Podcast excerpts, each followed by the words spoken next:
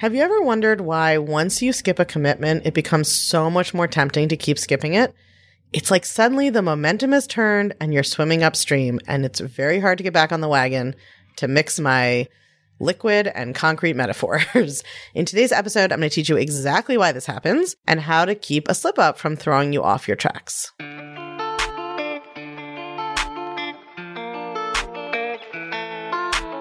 Welcome to Unfuck Your Brain, feminist self-help for everyone. Brought to you by the School of New Feminist Thought.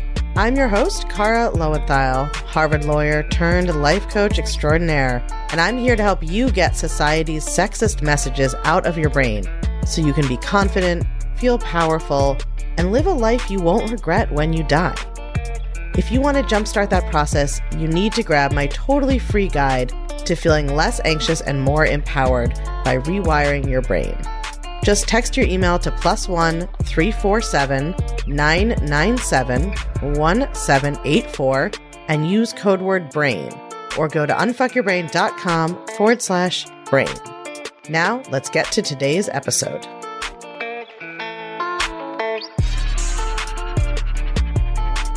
All right, my deep thinkers. On the last episode, we talked about why resolutions or goals in general fail, that it does not have to do with willpower or discipline. Instead, it's the inability to tolerate discomfort or negative emotion and the inability to redirect negative thinking.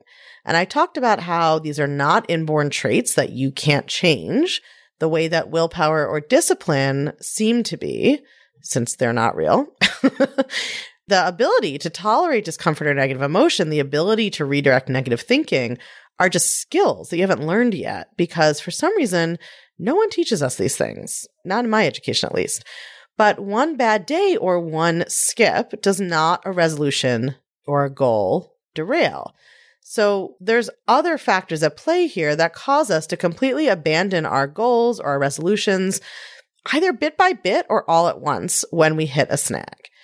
And the biggest cause of goal abandonment, we might call it, is the I ruined it thought pattern, or what I also call the fuck it mentality.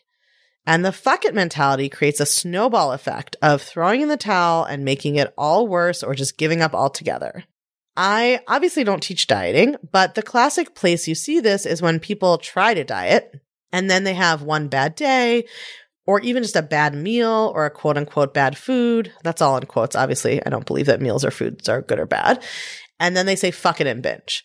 Now, with dieting and restriction, sometimes binging is a biological, physiological reaction to restriction, but there's also a thought pattern at play, right? Drinking is another classic example. You decide you're not going to drink on weeknights. You have one drink at happy hour, and then you think, fuck it. So you have 5 more drinks. Then you drink the next day, you tell yourself you're going to start fresh the next week, and either you never do or you start fresh for another 2 days, and then we go back into the cycle and eventually you just stop trying. So the fuck it mentality is driven by our old friend perfectionism. Just to recap, perfectionism is not actually being someone who does everything perfectly. That's what most perfectionists think it is, so they think they're not perfectionists. Perfectionism is believing that you should do things perfectly. You may think you don't believe that, but just ask yourself this: when is it okay for me personally to fail or make a mistake?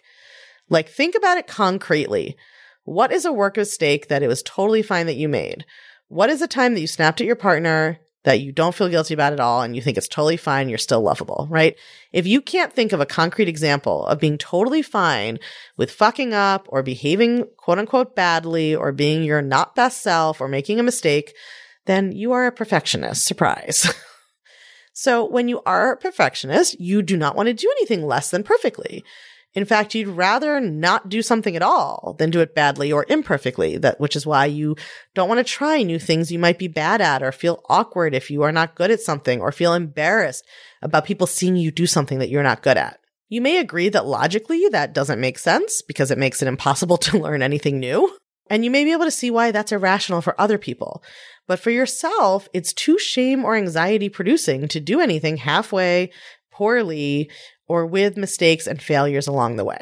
So how does this relate to resolutions? I think there are 3 factors at play that contribute to the fuck it, fall all the way off the wagon outcome when it comes to resolutions or goals. The first is the brain's tendency towards inertia. This is, I actually think, the least strong of a factor, but it's also the one we can't change. We just have to learn how to work with it. So this is not about force of will. Go listen to the last episode where I talked about how willpower isn't real. It just means understanding this challenge and preparing for it. Your brain likes to expend as little energy as possible, and your established habits and your established neural networks, your thought patterns, are comfortable for your brain. Doing something new takes effort and involves the unknown, uncertainty, and risk from your brain's perspective. Even if your prefrontal cortex, the most recent part of your brain, evolutionarily speaking, knows that, you know, trying to eat a vegetable at every meal is not risky and is actually good for you, your primitive brain is not doing a macronutrient analysis. Your primitive brain just thinks, listen, we've been doing things one way, it's kept you alive, and I don't know anything about this new way. Maybe it's going to kill us. I don't know. Could happen. Any change could be dangerous. So when you slip back to old habits, that's very comfortable for your brain. So there's a little bit of built-in default preference for the old ways of doing things that your brain just naturally has. Everyone's brain has it. But obviously people change their lives all the time. I tend to think of that inertia as like the thumb on the scale. It can totally be overcome by changing your thoughts and your relationship to your emotions, because people change their lives all the time. But in the absence of doing that work, the thumb on the scale will push you back towards inertia, right? So that's one of three. There's the inertia. We cannot change the brain's tendency, but we can, of course, change how we relate to it, understand that that's what's going on, work on thoughts that address it. We can work around it, work through it. We can try to hack it. But our brains have this tendency. And if we don't do the work on the second and third influences that I'm about to share with you, then that thumb on the scale of inertia will make the difference. But if we do the work on the next two influences that I'm going to share with you, they absolutely will overcome that inertia. Okay, so that's one of three. Number two of three is what I would call not knowing your actual goal, not really understanding what your goal was. The best way to understand this is to think about your goal as not being the thing you chose in and of itself, but really a secret goal of doing the thing you chose perfectly or not at all. So for instance, if you told yourself that your goal was to take a 20-minute walk every day, that's what you think your goal is. You think my goal is taking a 20-minute walk every day. But your unconscious formulation of the goal, which you're not even aware of, right? It's unconscious, is to take a 20-minute walk every single day and do so perfectly. Or you may think your goal is to work on your music for an hour every weekend. But your secret goal that you're not even aware of is to work on your music for an hour every weekend, no matter what, and do it perfectly. So the minute that you miss one walk or you don't work on your music one weekend, in your subconscious mind, you've already failed. And that's why it becomes so much harder to get going again, because in your subconscious mind, there's no point in getting going again, because subconsciously the goal was to do it every day without ever missing one. And so if you've already missed one, what's the point? So factor one is your brain tendency towards inertia. Factor two is having your subconscious goal actually be doing whatever it was perfectly. You can even just think of it as like adding the word perfectly to whatever you told yourself the goal was. And that means that if the minute you have kind of ruined your perfect record, your brain thinks there's no point anymore. That leads us to factor three, which is the one that really connects to our deepest motivations. The third factor in the fuck it mentality, resolution failure snowball effect is an even deeper level of perfectionism. And that is the goal we haven't articulated to ourselves at all in setting resolutions or goals. If you did the exercise where you chose your goal based on your values that I talked about on the podcast in December and that we were teaching in the Feminist Self-Help Society, you took the first step in trying to undo this conditioning. But we're so deeply socialized to equate our moral worth with our actions and our behavior, and in particular with whether we can perform willpower and discipline around certain kinds of consistent behavior. So often our goal is not about the goal at all. It's not about going for the walk or practicing our music or whatever else. It's about performing goodness. That might be goodness because of the specific topic, like performing a certain way of eating, a certain way of moving, a certain morning routine, whatever. Or it can be about performing the goodness of discipline and willpower in general, applied to kind of any topic in your life, like playing music every weekend. So if your subconscious goal is performing your worth, then as soon as you fail, you've proved to yourself that you must not be worthy. If your brain wants the goal to prove you're worthy, then the prediction your brain made was that if you did the goal perfectly, you'd feel better about yourself. That's why you want to prove your worth. So what happens when you stumble? You beat yourself up. So your brain's subconscious goal was, I want to prove my worthiness. I want to perform goodness so that I feel good about myself.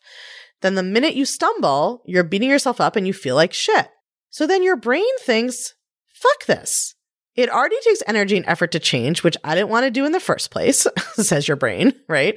And I was doing it because I thought that we would feel better if we did it. But now I feel bad again already. So why bother keep going, right? If you are trying to achieve a goal to feel good about yourself, it is very hard to stick with it because along the way, you feel bad about yourself. Changing things is hard. It involves failure and boredom and frustration and all these negative emotions. And if we don't know how to deal with negative emotions, then we start out trying to achieve the goal. And the minute it gets hard, it's like, what's the point of doing this to feel better? It's not working and I don't feel better. So then your brain wants to give up. What makes this really confusing is it can be things that we actually enjoy and do want to cultivate, like playing music in that example. So it's confusing because we actually genuinely do want to play more music, and that may align with our values.